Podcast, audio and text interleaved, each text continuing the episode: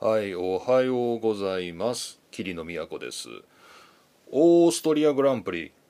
終わってね。よかったね。今回のオーストリアグランプリは本当に面白かった。本当に面白かったなこの面白さっていうのはまあ10人いたら10人違う感じで多分面白いんだろうなっていうまあそれぐらいこう F1 のいいところが詰まったグランプリでしたね。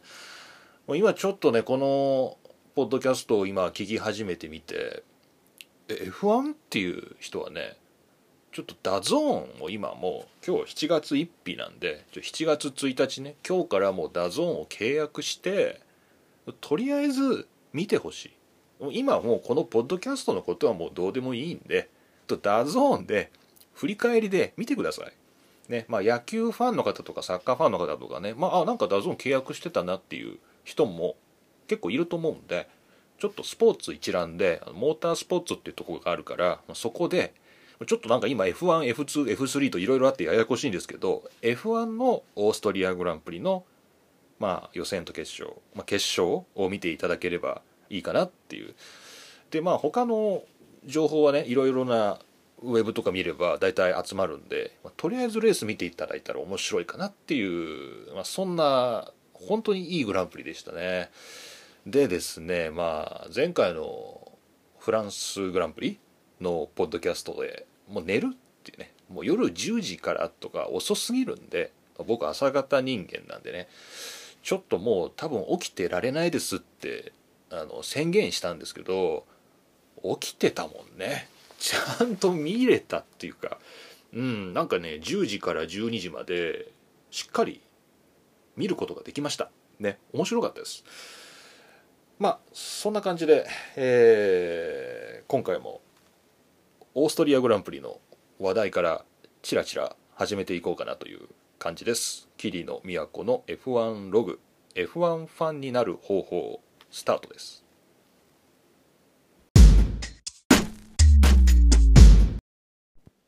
はい改めまして桐野都です。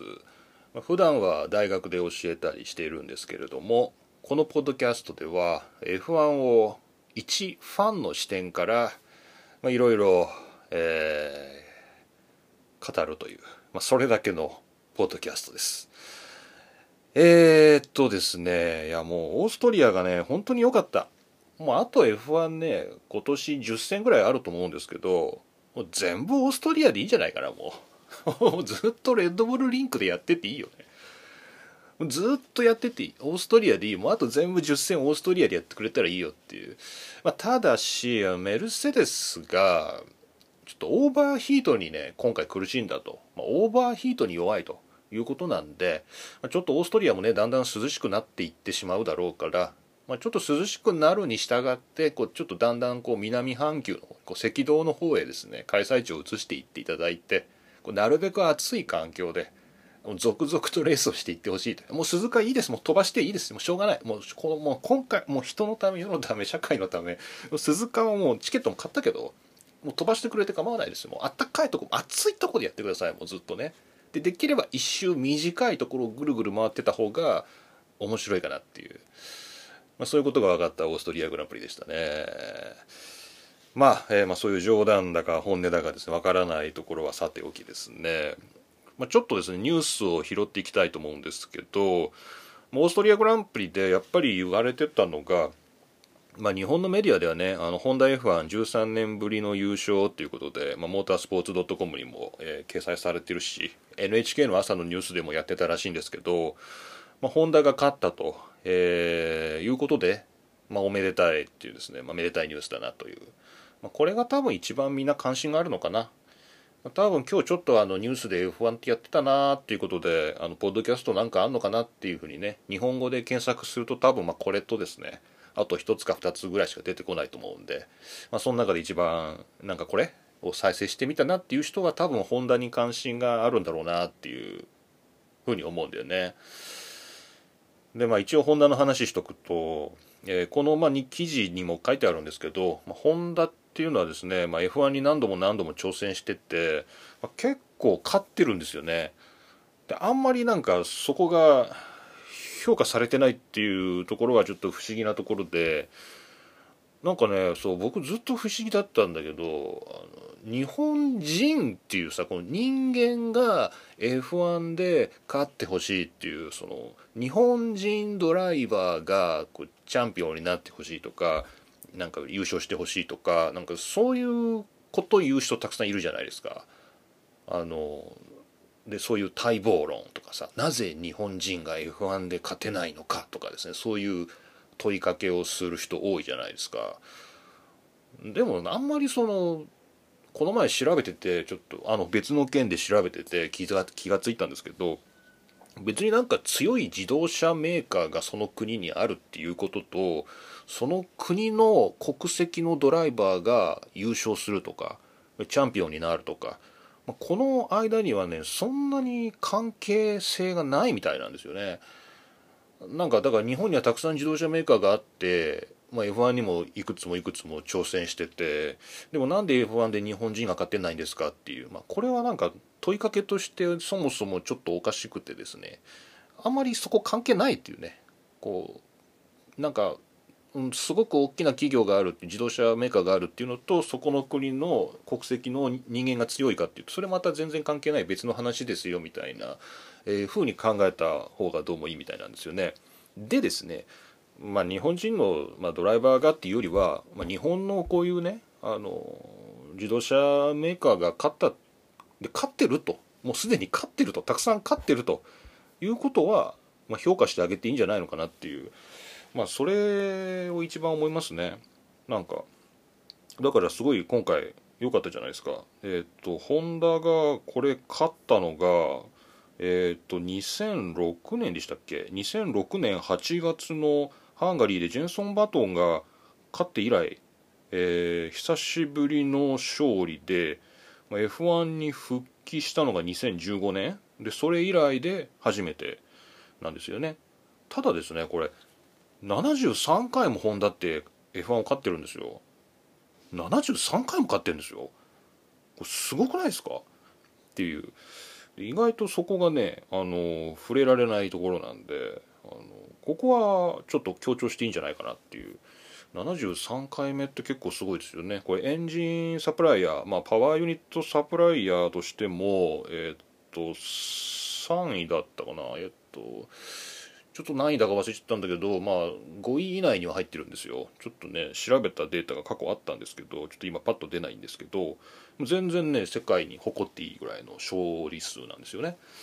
だからまあこれは本当に良かったね。はい。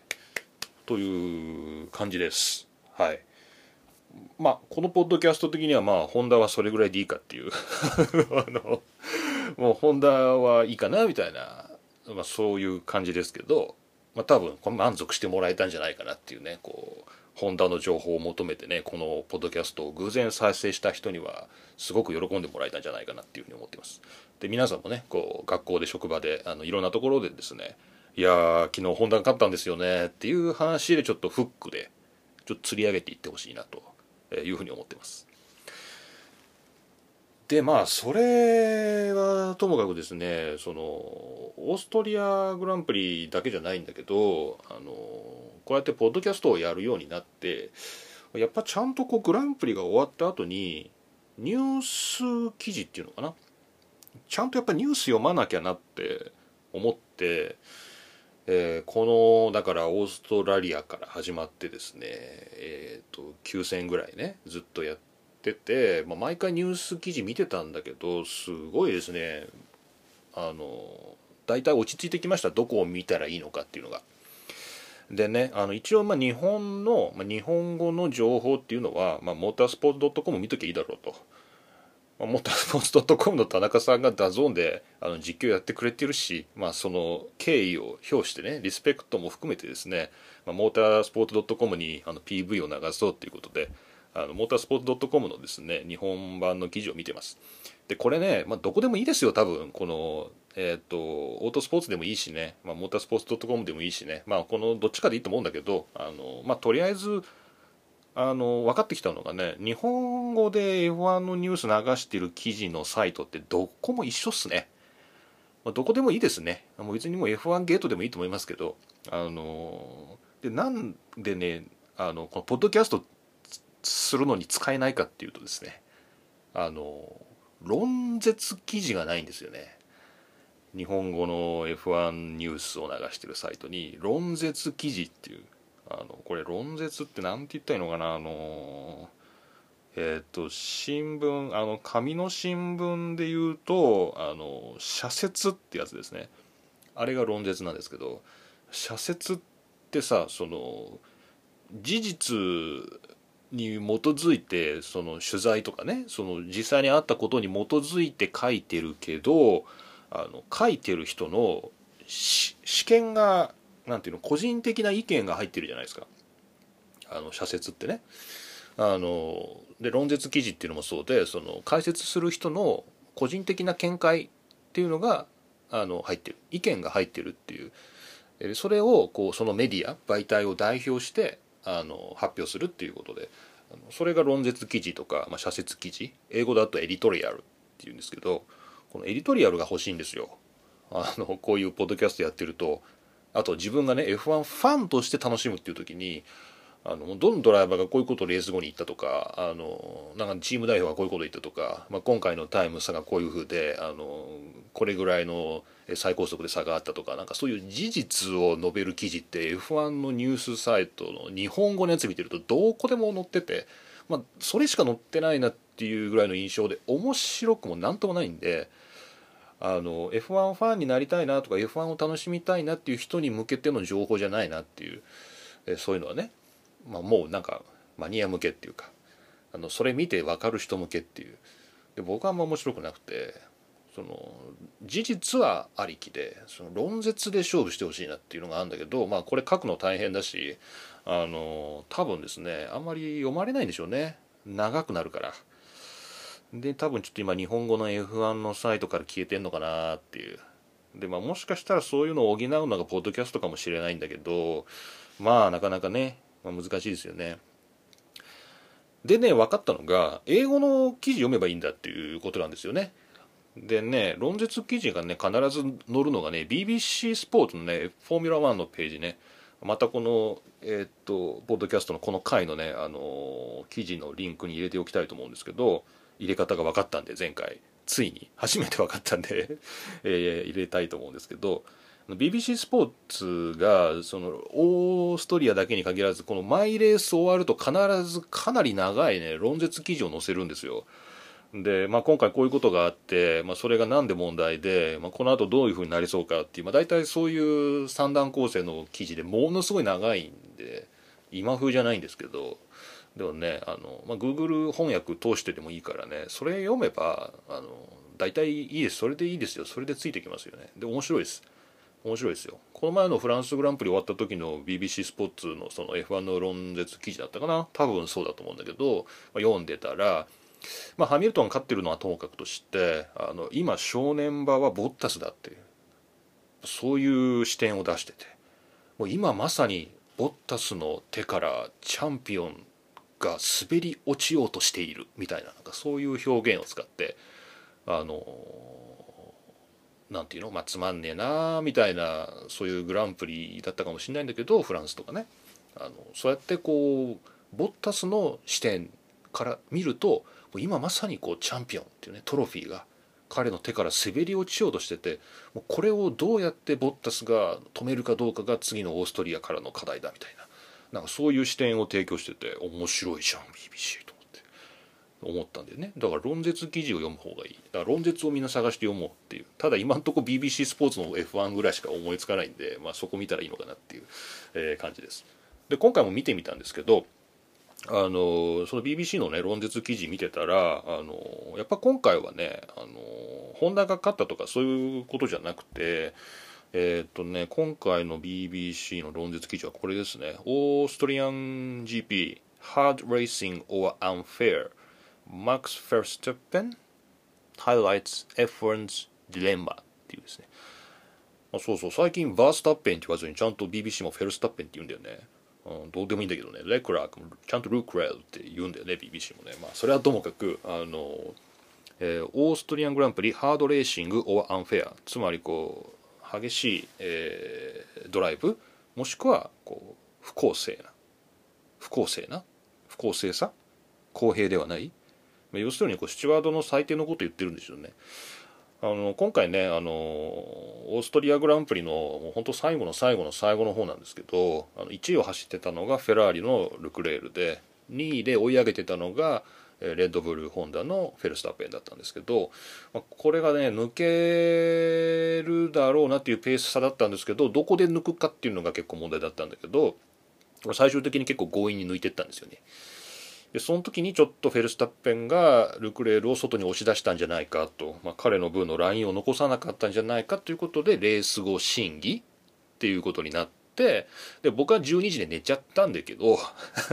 結局寝たのかっていう。その最低を待たずに寝たんですけど、まあ、なんかこの記事によるとですね2時間か3時間ぐらいかかったんですよね。ちょっと今パッと,、えー、と思い出せないんですけど2時間か3時間ぐらいかかってもうその途中ではこうソーシャルメディアに偽の FIA のリリースまで流れて偽の、えー FIA のリリースでフェルスタッペン降格になったみたいな優勝取り消しになったみたいなものまで流れるぐらい長く待たされたと。だけどあの最終的には、えー結果が出て、まあ、お咎めなしと、えーいうことになりましたっていうね、まあ、そういう経緯も全部ですねこの論説記事に書いてあります。まあ、ここで BBC が言ってるのは、まあ、急いで間違った結果を出すよりはゆっくり考えてあのちゃんとした結果を出した方がいいという、まあ、そういうことで、まあ、長くかかったのも、まあ仕方がなかったんじゃないかなっていう、まあ、そんな感じで、えー書いてあります。ただですね、まあ、この記事が言ってるのは、まあ、スチュワードの最低っていうのが毎回揺れるのはやっぱり良くないからまあもう本当にの常任のねもう毎回同じ人が審判するみたいな、まあ、そういうこともま考えていいんじゃないかみたいな、えーそんなこともえー言ってたりしますんで、まあ、ちょっと面白くそうなんでまた皆さんこれぜひねあの自動翻訳通してもいいのでね読んでください、まあ、最近自動翻訳よくできてるんで、えーまあまあこのポッドキャストとしては、まあ、スチュワードはいらないっていうですね。スチュワードはいらないという。まあドライバー同士の話し合いで解決してくれという、まあ、そういう立場を取ってますんで、まあ、その辺はあのカナダグランプリの回を聞いていただければいいかなと思いますけど、まあ、日本では、えーオーストリアグランプリはまあホンダの13年ぶりの優勝ということで盛り上がっていると、まあ、ただ、まあ、BBC を見ると、まあ、他の世界国世界の国というか、まあ、英語圏では多分また繰り返されたこのスチュワードの、えー件が、えーもう一回こう議論されていると、まあ、そんな感じですかね。他の件はまたちょっと休憩を挟んで次にお話ししていこうかな。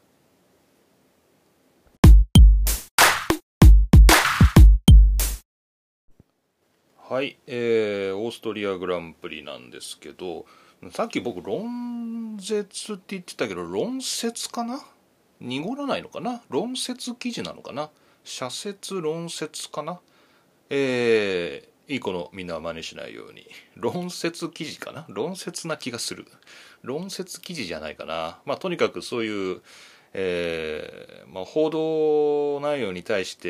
えー意見や試験を述べたものっていうなんかそういうものが読みたいなと思うんですけどあんまり日本語の F1 のニュースサイトにそういう記事ないなと思ってまあ、今のとこ BBC の F1 で読むのが、えー最も手軽で、え読みやすいしかもまあ面白いですんで、まあ、ぜひそちらも、え読むといいんじゃないかっていうのとですね、まあ、このポッドキャストでは毎回それ読んで話していけばいいんじゃないかっていう そういうちょっと手抜きなアイディアもねさっき浮かびましたけどね休憩中に。はいまあ、まあまあまあまあ、まあ、ちょっと、まあ、僕はね、えー、キリノは必ず読んでるんだなというふうに思っておいてください。それでですね、でまあ BBC 的にはねあの他にもチェッカードフラグフォーミュラ1っていうポッドキャストも持っててこれは BBC レディオ5のやつなのかな？これチェッカードフラグフォーミュラ1っていうのもこれもなんか長い歴史を持ってるポッドキャストなんだけどこれもオーストリアグランプリ終わって3時間後には出てんのかな？出てて3時間かな？まあ要するにスチュワードのこのフェルスタッペンの優勝確定っていうのが出てからすぐ出てると思うんだけどこっちでもねあのそのスチュワードの公平さとか不公正さっていうのはどうなんだっていうのであの議論してました。さっき軽く、まあ、25分ぐらいですかね。30分ぐらいのポッドキャストだったんですけど、まあ、軽く聞き流してたんですけどあの23人ぐらいでですねああでもないこうでもないっつって。あの、えー、これはフェアだとかフェアじゃないとかあのこれでいいんだとか悪いんだとか、まあ、要するにそういうあの議論をしてて、まあ、それはそれで面白かったです。というので、まあ、これも英語の勉強にいいんじゃないですかねっていうことで、まあ、英語の勉強したいっていう人はあんまりいないと思いますけど、えー、そういうものもありました。あとねちょっとね1個2個ねオーストリアはね本当にねその前説でも話したんですけどねあのいろいろなところが面白くて、まあ、当然こうアルファロメオでねジョビナッチがこうポイント取ったんだとかねそういうの嬉しいとか。あとやっぱマクラーレン全然いいじゃないかと。フランスグランプリだけじゃないじゃんっていうね。マクラーレンもやっぱこうトップ3チームの次に来てるじゃんっていう。ねあとまあこのポッドキャストでやっぱハーツ頑張ってほしいなって言ってたけどここのとこあんまり 決勝で結果が出てなくないみたいな結果出てなくない？ハース今回どうだっけ？えー、っとまあ、そういうのもねちゃんともっとそういうのはね本当にモータースポーツ .com でねパッと見ればいいと思うんだけどちょっとリザルト見とこっか。ね、えー、F1 のリザルト、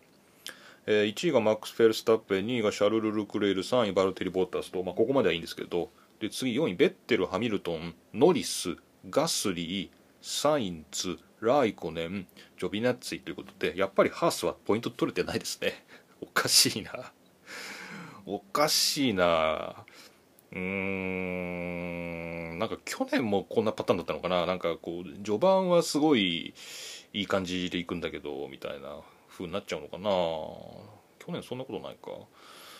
まあちょっと今回はうまく結果が出せなかったっていうことで、まあ、どうもサーキットとかいろいろなこう気温とかねその、まあ、レイアウトとかそういうのでいろいろ相性があるみたいで、まあ、ハミルトンも、まあ、ボッタスも今回は苦しんだんでしょ？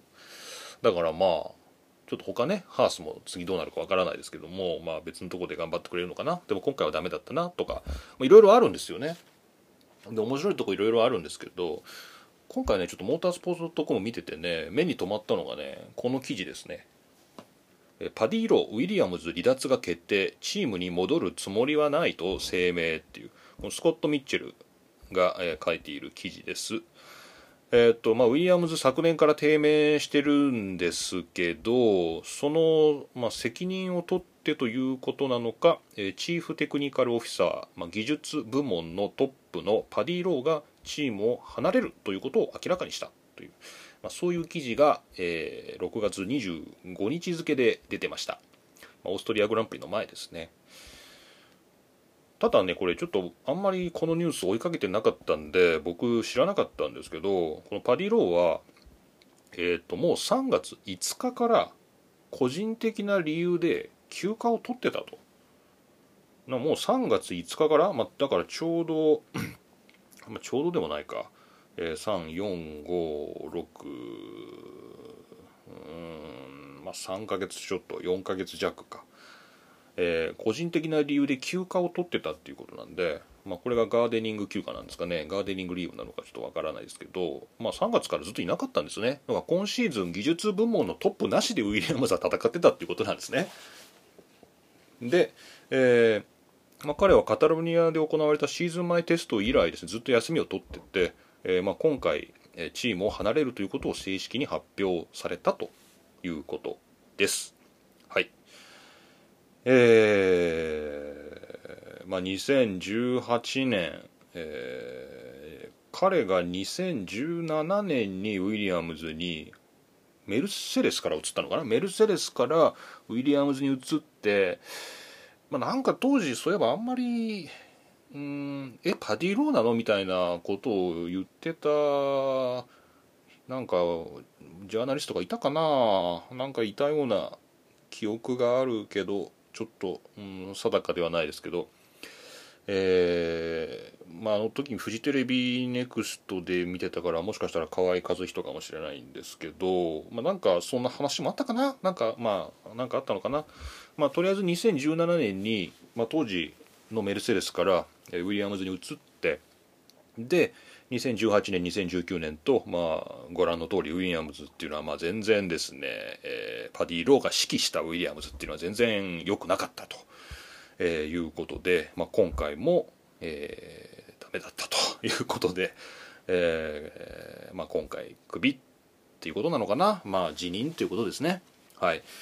ただまあこれに関してはロバート・クビサーなんかはまあ別に彼一人の責任じゃないからって言ってねやっぱチーム全体の問題だからっていう。ただクビさん会ってないらしいですね。だからちゃんと。ちゃんとパディローと話はしてないらしいんですけど 彼がチーム入って多分パディローがすぐ休みに入っちゃったのかな。だからあんまりよく知らないんだけどみたいな前置き付きなんだけどチーム全体の責任だからっていう話とでもやっぱこういう時はトップが責任を取らなきゃいけないから、まあ、今回はしょうがないよねみたいな、まあ、そういうまあまあドライバーも板挟みみたいなんですけども、まあ、今回ウィリアムズのトップが鋼鉄と。まあ、事実上の更迭ということですね。なのであの、まあ、F1 ファン視点的にはですね今最後尾走ってるウィリアムズがそんなすぐどうこうなるわけじゃないんだけど、まあ、ちょっとチーム内これからどうなるのかなっていうのは面白いかもしれないですね。ということで、えー、パディ・ローが、えー、今回ウィリアムズを離脱したという、えー、ニュースこれもどうしてもちょっと触れておきたかったんで、え、話してみました。はい以上です。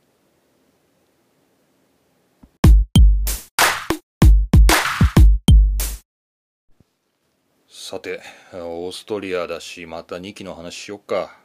ね2期ラウダの話しますか。まあ、今回もねオーストリアはね2期ラウダ祭りだったね。さすがにスタッフがみんなこうドライバーがみんな赤い帽子をかぶってこう週末を過ごすというほどのこう2期フィーバーではなかったですけどもやっぱこうグランプリ全体がオーストリアの英雄ニキ・ラウダをこう追悼した、まあ、そういうイベントで、えー、できてたみたいですよね。それでね、あのまあ、これも別件で調べてたんでこのポッドキャスト用じゃないんですけどニキ・ラウダっていう人がそんなにすごい人だったの？っていうのがねすごい人だったと思うんだけどまあこれねあの現役で見てないっていうねあの、まあ、そういうことですよね僕がね。であのこれはあの今の若い F1 のファンの人にも、まあ、言えることだと思うんですけど、まあ、例えばミハイル・シューマンハ見てないとかね、まあ、その前だったら、まあ、ミカ・ハッキネ見てないとか、えいいるけどね、まあ、生きててさ日本国内のレースが出るけどあの、まあ、F1 ドライバーとしての彼の全盛期をねハッキネの全盛期を見てないとか、まあ、その前まで行くと、まあ、それこそアラン・プロストとかアイルトン・ステナとか、えー、ナイジェル・マンセルとか、まあ、その辺りの現役を見てないとか、まあ遡っていけばねどんどん見てないじゃんっていう。でこれから当然 F1 ファンになる人はフェルナンド・アロンソ見てないとかね、えーまあ、そういうことも当たり前に起きてくるわけだからあのその自分が活躍なんていう自分がこう熱心に見てた時期じゃない時代のもっと昔の人を評価するってすっごい難しいと思うんですよ。でみんなすごいすごいすごいすごいっていうあの彼はすごかった彼は速かったっていう、まあ、すごいすごいすごいすごいっていうことだけが、まあ、言葉として残ってるんでそれをさ実感としてさ本当にあの人はすごい人だったなっていうふうにこう実感するっていうのは結構難しいなっていうふうに自分がニキラウダについてちょっと考えてみて思ったんですよ。まあ、なんかやっぱりニキラウダはすごい人だったっていうあのまああれですよね。映画にもねあのジェームズ・サントのあの映画になりましたんであのそれは見たんですよ僕もね。だからあのすごいもちろんすごい人だっていう前提で映画になってるんだけど、まあ、映画は見てるんですけど現役時代見てないと。僕が知ってるニキ・ラウラはもうあの赤い帽子をかぶってパドックにいた人ですからあの全然わからないですよドライバーとしてね。だから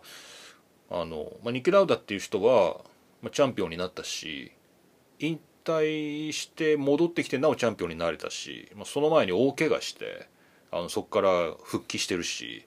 まあ、とにかくすごい人ですよねっていう。っていうふうにあの聞かれたんですよ。すごい人ですよねって言ってうんってそこで考え込んじゃってですねと1週間ぐらい調べたりして考えてたんですけどまあ、確かにニキ・ラウダはすごいんだけどなんかその、まあ、怪我から復帰するっていう意味では、まあ、他にも復帰するドライバーはいるしあのチャンピオンになるのがすごいっていうんだったら毎年必ずチャンピオンは誰か生まれてるわけだしなんかニキ・ラウダの凄さっていうのをこう怪我から復帰したとかこうなんかチャンピオンに何度もなったとかなんかそういうことで自分の中で腑に落ちなかったんですよ。私の言ってること分かりますかね？こうなんかすごいですよねうんすごいすごいってそれは言えばいいんだけどいやもう本当にすごいんですよこういうところがっていうなんかこう自分の中でこう落とし込んで実感として話せなかったんですよね。だからちょっといろいろ彼について調べてみたんですけどあのねすごかった。なんだそれっていう。なんか今はね実感を込めてね、まあ、彼はすごいって言えるんだよね。やっぱりニキ・ラウドはすごいなっていう。でそれはねどういうところかっていうとね彼の初期ごく初期のキャリアなんですよ。あのまあ、彼はオーストリア出身なんだけどすごい裕福なまあビジネスで成功しているお家に生まれたそうでまあ、ある意味モータースポーツをやるべくしてやる過程ですよね。そういうお家が豊かで。まああの要するにお金でサポートしてくれるっていうんだったらやっぱり今のやっぱ今も昔もさモーターレーシングをやろうとしたらものすごいお金がかかるわけでしょ？だってカートだってさレンタルカート行きゃまあそれで済むんだろうけど競技としてやれば全部消耗品でしょ？もうシャシーからタイヤからエンジンからもう全部消耗品じゃない？だからお金すごいかかるわけでしょ。だからあのあそういう裕福なうちに生まれたっていうんだったら、まあ、ある意味スタートの時点から彼はあの有利なところにいたと、まあ、まさにもう貴族のスポーツっていうんですかねこうやっぱやるべくしてやったのかなっていうふうに思ったら全然違ってあのもう家族はとにかく彼にビジネスを継いでほしかったらしくてニキ・ラウダに。なんかもうモーター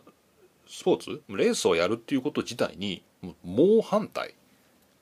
大反対だったんだって。なんか要するに、まあ、彼にとってみればもう自分のファミリービジネスを継いで、ま、継いでくれ継いでくれって家族に言われてるわけだからもうそれ継いで、まあ、経営回していけば、まあ、それで裕福なある程度の裕福な暮らしが一生遅れたわけでしょ。でも彼はその道を選ばなかったんだよね。で彼はレースの道に行くわけだよまずこれがすごいよね。これはすごいよだからもうなんかそのでもでもだよ。でもでもまあ最終的に逃げ道として家族があるじゃんっていうそういう考え方もありますよね。要するにこう金持ちの息子の道楽で、まあ、レース頑張ってそれは死ぬ気でやるけどでも最後の最後には自分のお家に戻ればいいじゃないですかっていうなんかそういう安全な場所があるじゃないですかっていうふうに思うけど違うんだよね。ニキ・ラウダはそこでもうなんか家族と縁を切っちゃう。家族と縁を切っちゃってもうあの彼がレーサーとして成功した後もあの家族からはあの認められなかったっていうんだよねそのレースをやるっていうことを。で面白いのがねこのレースするのはお金がかかるからニキ・ラウダはあの若い時こう銀行にお金を借りに行くわけですよ。あのまあ、もちろんスポンサーもっていうんだけど、まあ、最初はやっぱ本当スポンサーもつかないしやっぱ銀行から融資してもらうっていうね。なのでその銀行にあの、まあ、例えば G1 はこういうチームで、まあ、こういうふうに雇ってもらえてみたいな、まあ、そういうさ説明書をつけて出すわけでしょ。私はニキラウダって言いますって言って。あのこういうことで、まあ、高校で、まあ、こういうふうに返済できるんでお金を貸してくださいみたいな感じでオーストリアの銀行にこう出しに行ったんだって。そしたらね、まあ、なんせなんていうのかな。ラウダ家はさすごいこうなんていうかビッグなファミリーだからさその銀行の監査役だったかな？監査役の、えー、取締役っておかしいな。監査役のトップ、えー、これねあのもともと僕はあのドイツ語の記事を英語に翻訳して無理やり読んだんだけどあのオーストリアの地方紙のサイトにそのリキ・ラウダのインタビューが載っててそこであの子供の時の話をしてるんだけど、まあ、これだからラウダ自身が言ってたことなんですけど、まあ、ちょちょっとだからあの用語は正確じゃないかもしれないんだけどあの監査役のそのグループのトップにそのラウダのおじいさんがいたんだってその銀行の。でそのまあ、銀行の審査は通ったってことなんだろうけどその監査のところで「そのえこの2期ってあのうちの2期?」じゃあダメっつってあのこれそういうのは金貸すなっつって貸さなかったんだってもう銀行も金貸してくれないみたいなでそれおじいさんが断るからみたいな。でもへこたれずにレース続けたわけでしょ。ニキ・ラウダは。これはすごいわと思って。もうなんか全然そのなんかさそのチャンピオンを何度も取ったとかさその事故から奇跡の生還をとかさまあそういうのもすごいんだけどそれより全然その初期のキャリアの方がすごくない？これはなんか自分の中で腑に落ちたんだよ。こいつすごいやつだなっていう。だから僕の中でニキラウダっていうのは単に赤い帽子をかぶってパドックの中にいるおじさんっていうのからものすごい今昇格しましたね上の方に。こいつは骨のあるやつだなっていう。なんかねその辺が結構1週間ぐらいちょっとチラチラ調べたりとか、まあ、考えたりとかして、まあ、結構盛り上がった。だからだからねこれはねこの前のニキラウダ祭りだったグランプリ以降に起きたことなんで今回のオーストリアで赤い帽子を見た時の僕の気持ちっていうのはいややっぱニキはすごいやつだってニキはすごいやつだったっていう。もうなんかね感動したっていう、まあ、そういうお話で皆さんもぜひニキラウダのそういう昔の昔の話あのその辺り結構熱かったんでやっぱ映画化するなら次はそこでお願いします。っていうオーストリアでニキラウダ追悼のトーク。ね。今回2期について。ちょっと前回若干茶化したんで。今回正面からいやニキラウダさんすごかったですよという。謝罪も込めての話題でお送りしました。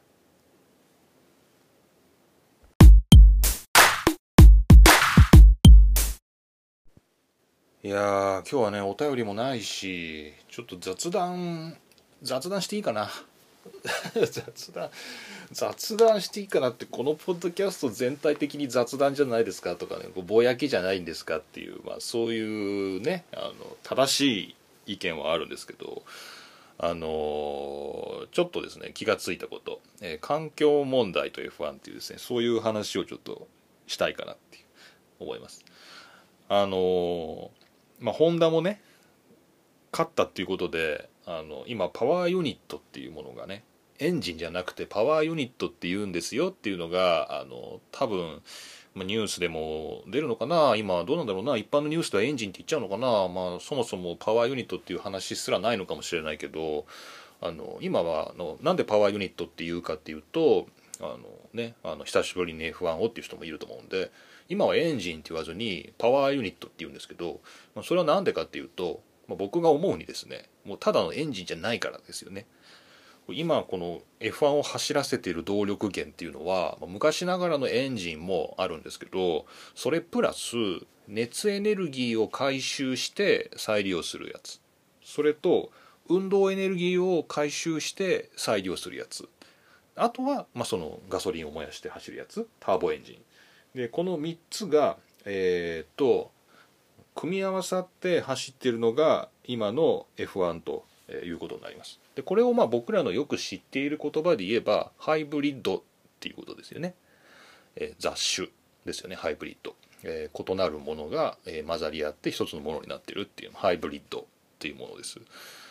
でこれがねなんで環境問題と関係あるかっていうとあの大事だなと思って。やっぱハイブリッドで良かったと思ったの。あの？ハイブリッド今の F1 は本当ハイブリッドで良かったなっていうふうになんかねすごい思ってたんだよね。それなんでかっていうとあの大学の方の仕事で環境問題についてコメントしてくれと。ちょっと桐野さん環境問題についてあの5分ぐらいコメントしてくれるっていう、まあ、なんかそれは偉い環境問題の研究をしている人の講演会とかなんかそういうのがあってまあそれのちょっとコメントでっていうのであの桐野さんお願いしますっていうことだったんだけど、まあ、別になんか環境問題の専門家じゃないしねあの社会とか文化とかなそういうものの専門家なんでねこうして F1 の社会と文化について語ってる通りですねあの環境問題よくわからないんであでもそのよく分かんないところでいいですからっていう。まあ、大体そういう無茶ぶりっていうのはなんかもう何を言ってもさこっちが何を言ってもあそれでいいですからっていう。あそれでお願いしますっていう。なんかそういう返事しか来ないでしょ大体。あのだからあの「いや環境問題素人なんで」とか「えいいですから。もう素人の素人の視点が欲しい」とかなんかそういう話でしょ。だから「あじゃあ分かりました」って言って。でですねその偉い先生のですねその講演資料っていうのはまあ最初にこう原稿で来てるんでそれ読んだらまあねこれはねもう重い話でもうダメだっていう地球は。もう本当にもうもうダメですっていうそれがなんか全部ちゃんとデータで出ててでその先生もねあの5年前3年前はちょっと疑ってたんだって。あのそんなに環境問題環境問題特に CO2 のあの地球温暖化地球温暖化って言うけどいやでもやっぱりその予測通り上がっていくかどうかっていうのはまだ分かんないところもあるんじゃないかなって。やっぱそれはあの研究者全体で疑ってたんだって。世界中のね。だからもうみんなで必死にいろんなところでデータ取ってあの蓄積してあのこの5年ぐらい観測してたんだって。そうしたらあもうやっぱ温暖化してるねっていう。あの嘘じゃないわっていう。これまずいわっていう。話になってると。で,、えー、で一応あの国際合意が取れててあの CO2 をここまで削減しましょうみたいな、まあ、皆さんもニュースで知ってるかもしれないですけどあのそういう合意が取れてるんだけど、まあ、その合意を、えー、守らないっていう国もあるし抜けるとかねうちは抜けますみたいなアメリカとかあの抜けるっていうとこもあるしあのそもそも今合意が取れてるレベルで CO2 削減しても、まあ、地球がそうですねこう環境が滅びるのが、まあ、若干先延ばしになるかなぐらいの話で本当はもっと厳しく CO2 を削減しないと、まあ、そもそもそろそろサンゴ礁なくなるよねとかあのなんかそういうレベルらしいんですよ。こう参ったなと思ってね。でねここであの僕はまあ F1 ファンの一人なんでこの普段は F1 ファンダムっていうこの F1 のファンのとかね関係者とファンが形作ってるこの F1 っていう文化の中にいるんでね F1 ファンダムそういうのをファンダムっていうんですけどこのファンダムっていうものから一歩外に出てその時 F1 を見たわけよ。ふとね。そう。なんか幽体離脱してみたみたいな感じ自分の体を。そうするとあのあもうこれハイブリッドじゃないスポーツってないなと思った。ハイブリッドじゃなかったらもう F1 はもう全否定するしかないっていうかもう何をもっても肯定できないなっていう風に感じたの。でもその逆に言うとハイブリッドだからまだ許せたっていう。あいいじゃないですかハイブリッドっていうなんかあったんだ。でこれは結構大事かなって思ったんだよね。まあそれは何かっていうと、まあ、ファンダムっていうそのファンの中にいるとあの別にそんな環境問題なんか全然誰も気にしてないじゃないですか。基本ね。であの何て言うんですかね。いやいや F1 なんかよりも例えばジェット機の燃料の方がよっぽどたくさん使ってて環境に悪いとかね。じゃあじゃあサッカーのワールドカップとかオリンピックとかそういうのも批判してくださいとかさなんかさそういうなんかいやいやうちも悪いかもしれないけど他にもっと悪いやついますみたいな、まあ、そういう議論をする人かあとはあのいや環境問題なんか嘘ですとかねあのないんですとか。あのでもそれよりもっと大事なのはレースが面白いか面白くないかっていう視点で、まあ、これが一番でかいと思うんですけどあのやっぱエンジンの音はもっと大きい方がいいですとかあとやっぱターボはちょっと良くないですとかあとやっぱ排気量はもっと大きい方がいいとかね？あとその MGUK とかそのなんか MGUH とかそういうなんかもう複雑すぎてよく分かんないからもうもうやっぱもう V12 に戻しましょうとか V10 エンジンに戻しましょうとかね。そっちの方が面白かったとか。あのなんかそういう話になりがちじゃないですか。でハイブリッド賛成派もやっぱこれは今レースが面白いとかね。より複雑になって、オーバーテイクのチャンスも増えたりとかしてるしあのこれは面白いとか,、まあ、なんかそういうレースっていうものを軸に語りがちなんですけど一歩外に出て見てみるとそんなん全然関係ないじゃないですか。あのあの他に悪いやつがいるって言っても、まあ、君も悪いんだったらやめろって話だしレースが面白いか面白くないかっていうのはそのファンダムから一歩出たら全然関係ない話なんで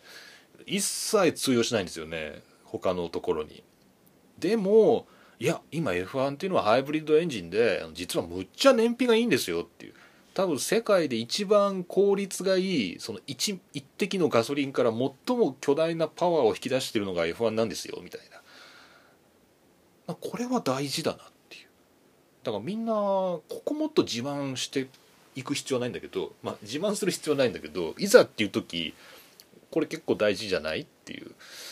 なんかねそういうふうに思った。うん、だからねその結局コメントの時にねちょっと F1 にも触れたんですけどあのいや今皆さん F1 っていうとねあの排気ガスを大量にまき散らしてですねあの男どもがですよ。女性がいないっていうのは、まあ、それもなんだか、まあ、それはまた別の問題だからいずれまた雑談するとしてあの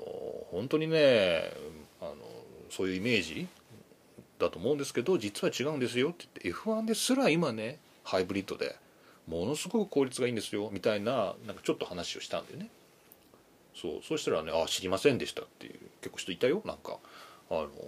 まあ、私は本当アイルトン・セナのファンだったんですけどみたいな、まあ、そういう人たくさんいるじゃん世の中にね。あのあのたくさんいるんだけどそういう人たちからしたら F1 のイメージって全然違うらしくて「あ今そんな風なんですね」ってそれはちょっとむしろ興味がありますっていう。なんかよかった。だからハイブリッドってすごい大事だなっていう。まあ、もちろんその先にフォーミュラ E っていうのがあるのっていうとまたそれは話が別だと思うんだけどあの、まあ、少なくとも F1 っていうものがハイブリッド化してるっていうのは結構その F1 の外の世界から F1 を見た時にはかなり大事だった。心強かったです。っていうね、まあ、そういう視点も大事かなと。まあそんな感じでですねあのたまに F1 を外から見るとですねいろいろ最近のなんか流れがちょっと違う風に見えたりとかしてあの結構それはそれで発見があるんだけど、まあ、今回は環境問題っていうのを考えた時にあ本当ハイブリッドでよかったなっていうパワーユニットでよかったっていう。だからまあ今回のホンダの73回目だっけ？のあの勝利これはね今までの72回とはもう全然質が違うっていうふうにホンダは自慢していいんじゃないの？そこでしょ。なんかねこう2006年までって言ったら2006年ってなんだ？V10 エンジンかな？もうとにかくあのハイブリッドだっけ？2006年ってハイブリッドだっけ？えー、っと2006年の F1 ってもうハイブリッドだっけ？えー、っとなんかちょっと最後のまとめのところで、えー、そんなことあんまり考えてもなかったな。えー、っと F1 エンジンの歴史。えー、2006年あまだまだ NA なんだ。2006年から規定が変わって2.4リッターの自然吸気エンジンだったんだ。その前まで3リッターだったのね。2005年まで3リッターで2006年から2.4リッターになったのか。でターボハイブリッドターボになったのが2014年？そうだっけ。うーん。ちょっとその辺がえー、V8 ね。2006年は V8 エンジンね。だったのか。はい。ということでだからまあこれまでの F1 のホンダの勝利っていうのは全部その内燃機関っていうんですかねガソリン機関で作ってきたえー、勝利だったんだけど今回の勝利っていうのはこのハイブリッドのパワーユニットで成し遂げた勝利なんでこれも今までのやつとは全然質が違うよねっていう。そこをアピールすればいいのかな？そこだな？今このオーストリアグランプリ終わってホンダについて語るとすれば。この1勝っていうのは今までの70何勝とはもう全然重さが違うっていう。これからの時代の勝利だみたいな。それ綺麗だね。それでいこう。ということで、はい、あの F1 と環境問題についてちょっと考える時があってっていう話であの最終的にはオーストリアグランプリの話になりました。よかった。ということでした。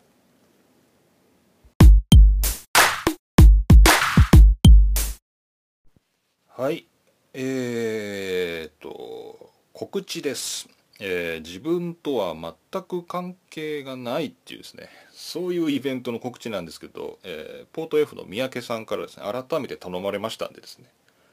まあ、これは売り切れるまでやっていけってことだろうなと。これはチケットがソールドアウトになるまでこのライブトークの宣伝をしていけという、まあ、そういうことだと思いますんで。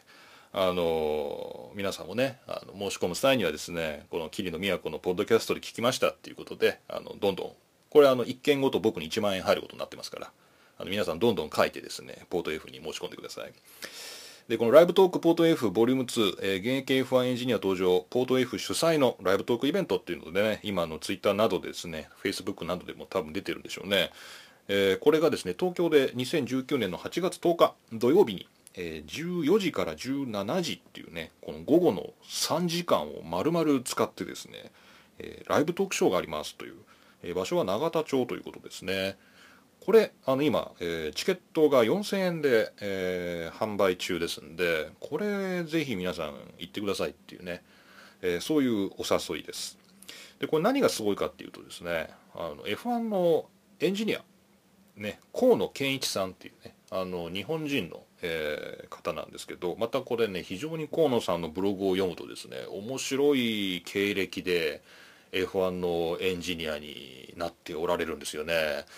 多分去年そういう話があったんじゃないかと思うんで今年はないかもしれませんけど今年はないかもしれないですけどブログに書いてあるんであのその辺河野さんのブログ読んでいただきたいんですけどすごい面白い方であのお会いしたことはないんですけど是非私もお話聞きたいなってでもまあ特に聞くことないなっていう。何聞いたらいいのかっていう。レーシングポイントどうですかみたいな。こうフォースインディアの方が良かったですかとかね。まだカレーって出ますみたいな。なんかそういう話聞けばいいのかな。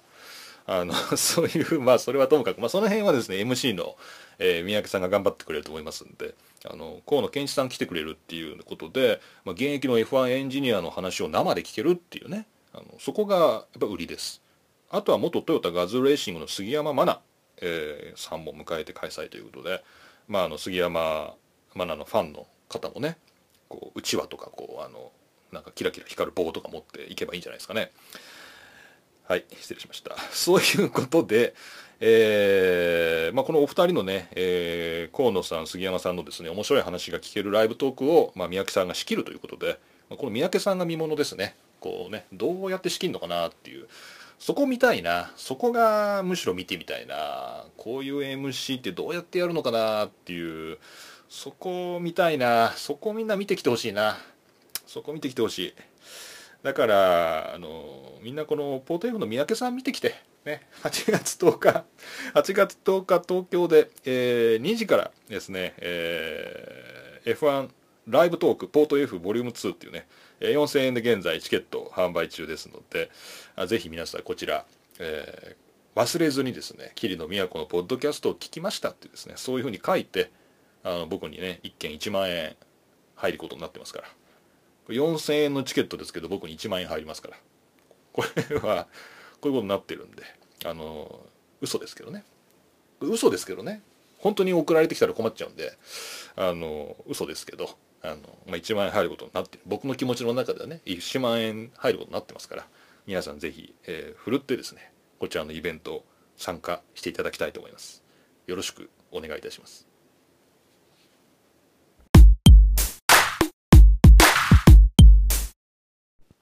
はいというわけで今回も何一つ盛り上がることなくチェッカーを迎えました。霧の都の F1 ログ F1 ファンになる方法でした。いやなんかね朝なんですよねまだ。あのえーまあ、今回他の用事もあったんでで、えー、午前半休みたいな感じで撮ってあるんですけど、まあ、8時ぐらいからレコーディングして、まあ、今もう途中ちょっとですね電話対応とかいくつかしてましたんで、まあ、10時終わろうとしてますけどね。まあこれから出勤するかっていう感じですけど、まあ、朝もいいね。うん。案外良かった、まあ、なんせ僕が元気っていう。これはで 結構大事なことですよね。うんよかったよかった。うんまあ結構良かったんじゃない？まあオーストリアグランプリが良かったっていうのもあるけどね。まあ本当に今回、えー、良かった。何が良かったんだか分かりませんが、えー、ポッドキャストはちゃんと収録できてよかったです。えー、それでですね次回のポッドキャストはいつ出るかはわからないんですけど F1 の予定は決まってますからね。スケジュールを見てみると、えー、前回から今回は1週間しか間がなかったんですけどね。フランスオーストリア。次がイギリスお次はシルバーストーンでイギリスグランプリ。第10戦イギリスグランプリは7月の11日から14日ということで2週間空くんですね。はい、えー、2週間空いて、まあ、1週間空けて週末次の週末ってことね。はい、えー、通常スケジュールで第10戦イギリスグランプリシルバーストーンということで楽しみです。さて、えー、この番組ではねお便りを募集してますけどえー、短歌っていうことでね五七五七七で読めっていうですね、まあ、そういう制限がついてるんで、まあ、あんま来ないですね。あんまり来ないですね、まあ、全然構わないんですけどえー、こちらですね短歌の、えー、お便り短歌応募フォームがありますんで、え、この番組詳細欄から、え皆さん短歌、え Google フォームからね、え出せますのでぜひお待ちしております。まあ、他、えー、ツイッターも、シャープ F1 ログ、F1ROG ですね、シャープ F1 ログ、こちらのハッシュタグも、えー、拾ってますんで、まあ、ぜひ、えー、よろしくお願いします。そちらも拾っていければなと思ってますので、お願いします。まあ、もうツイッターなんか使ってる人少ないけどね。うん、もう若者はみんなインスタグラムやってるしね。ツイッターやってるっていうとちょっとかなり変な人みたいな、えー、かなりオタクっていうかマニアっていうかですね。ちょっとツイッターやってますっていうのを恥ずかしそうに言うんですよ。ね若い人。ね若い子ね。ツイッターやってないんですよ今。なんかやってないらしいですよ。はい、えー、大学生観測ですけど。えー、なので、まあ、みんなインスタとかやってると思うんですけど、まあ、ツイッターは一応 F1 ログっていうハッシュタグで拾ってます。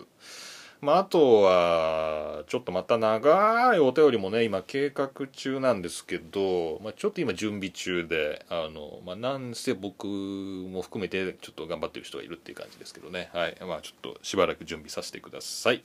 ということでした。はい。じゃあ、以上、今回も桐野都がお送りしました。